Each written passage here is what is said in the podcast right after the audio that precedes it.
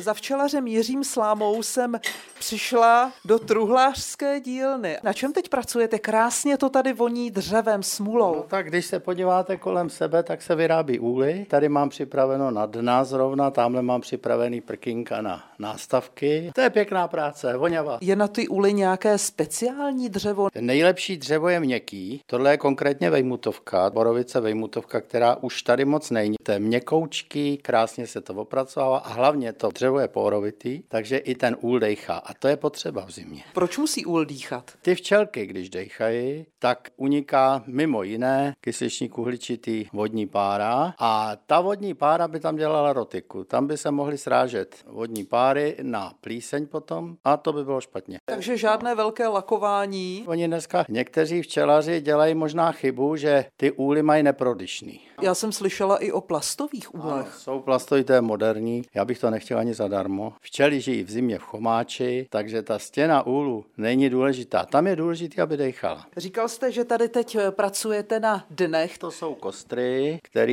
jsou základem. Máte to pěkně na čepy, žádný Musí být, hřebík. Protože dřevo pracuje a když by se trošku rozlezly, tak by se tam mohly dostat třeba vosy nebo myška. Když je to ščepovaný pěkně, tak se to nehne. Má úl nějaké normované rozměry, nebo je to na včelaři? Samozřejmě, tam si nemůžete vymyslet nic. Rámeček má nějaký rozměr, takže ho musíte dát do nějakého úlu. Jaký má včelař rámeček, tak podle toho musí být i ten nástavek a musí tam být takzvaná včelí mezera. 0,8 cm. aby včela prolezla. Aby včela prolezla, ale aby to neprostavovala. Když je tam větší prostor, tak ona si tam udělá voskový nástavby a to je potom problém, protože nevyndáte ten rámek. Je nějaký čas, po kterém je třeba úl vyměnit. Dneska máme úly z 50. 60. let minulého století, včelaři na tom lpí někteří, ale to není správně. On vydržel, ale ty stěny jsou plný choroboplodných zárodků. My se snažíme, aby ty úly byly obměněny tak po těch deseti letech přibližně, Pozná včela, že je v novém úlu. No samozřejmě, že to pozná, protože ona zjistí, že tam nemá ty potahy propolisem. Ona to vlastně natře zevnitř tím propolisem, který má desinfekční účinky, úžasný, a to včelstvo chrání před takovýma těma plísňama a podobně. A včelař natírá úl zvenku, protože vím, že jsou i úly barevné. Já to natírám barvou, která je ve vodě rozpustná, u který jsem si zjistil, že teda bude prodyšná. Ten úl daleko líp vydrží víc a taky do něj nesmí pršet, takže ta střížka musí být buď plechová nebo z nějakých lepenek. Včely to jsou chytrá stvoření. Ano, to je dokonalý, dokonalý A vy, je, a vy je prostě jako včelaři musíte jen poslouchat. Vy jste na to kápla, protože když